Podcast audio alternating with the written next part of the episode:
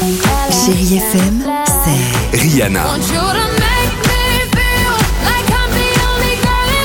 des souvenirs,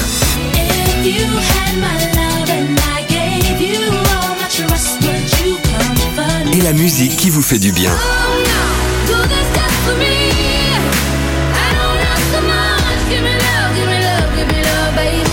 c'est ça Chérie FM. Feel good music.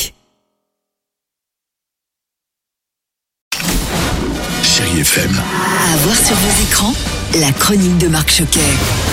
Bonjour à tous, et tout de suite, on retrouve Michel Drucker. Ah, voici maintenant un moment que nous attendons tous avec impatience, c'est la révélation au Québec depuis un an. Voici Aline Dieu. Inspiré librement de la vie de Céline Dion, Valérie Lemercier nous offre avec son sixième film, Aline, aujourd'hui dans les salles, une comédie drôle et touchante. Notons que la distribution est juste remarquable, avec dans le rôle de la maman de Céline Dion, Daniel Fichot, et Sylvain Marcel interprète à la perfection René Angeli. J'ai des grands rêves pour elle, puis je le sais qu'elle va les atteindre. Alors ce film, il est bienveillant envers la chanteuse québécoise et il est appelé, on s'en doute, à connaître un grand succès auprès de ses admirateurs, mais aussi des autres personnes. Aline retrace une partie de la vie de Céline Dion. Nous sommes au Québec à la fin des années 60. Sylvette et Anglomar accueillent leur 14e enfant, Aline, et dans la famille Dieu, la musique est reine et quand Aline grandit, on lui découvre un don. Elle a une voix en or. Il y a beau avoir le monde entier dans la salle, c'est pour lui que je chante, maman. Valérie Lemercier, bonjour. C'est avant tout un magnifique hommage à Céline Dion. Bien sûr, c'est absolument pas euh, de la parodie, de la moquerie, du débinage. Non, non, non, non. C'est euh, du premier degré et c'est un hommage à ce parcours, à ce destin, un peu à ce conte de fées aussi, même s'il n'est pas toujours été rose, mais à quelque chose d'une incroyable réussite. À noter que la chanteuse qui interprète les chansons de Céline Dion s'appelle Victoria Sio et elle est juste remarquable. Alors s'il suffisait d'aimer une comédie cette semaine, Aline sans hésiter. Elle affiche également Cry Macho, le nouveau film de Clint Eastwood. C'est la 39e réalisation de Clint Eastwood pour le grand écran et le 24e long métrage dans lequel il officie à la fois devant et derrière la caméra. Alors c'est l'histoire de Mike, une star ancienne du rodéo, qui se voit confier une mission a priori impossible, se rendre au Mexique pour y trouver un adolescent turbulent et l'emmener jusqu'au Texas. Il lui faudra d'ailleurs pour cela affronter la pègre mexicaine, la police et son propre passé. You used to be strong, macho.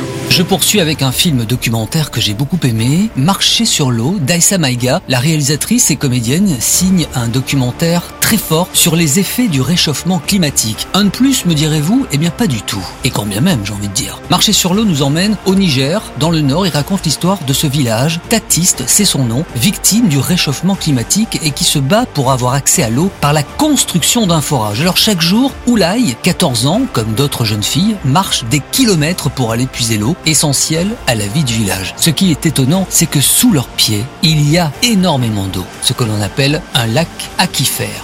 Regardez ce film et vous ne verrez plus l'eau couler dans votre cuisine ou votre salle de bain de la même manière.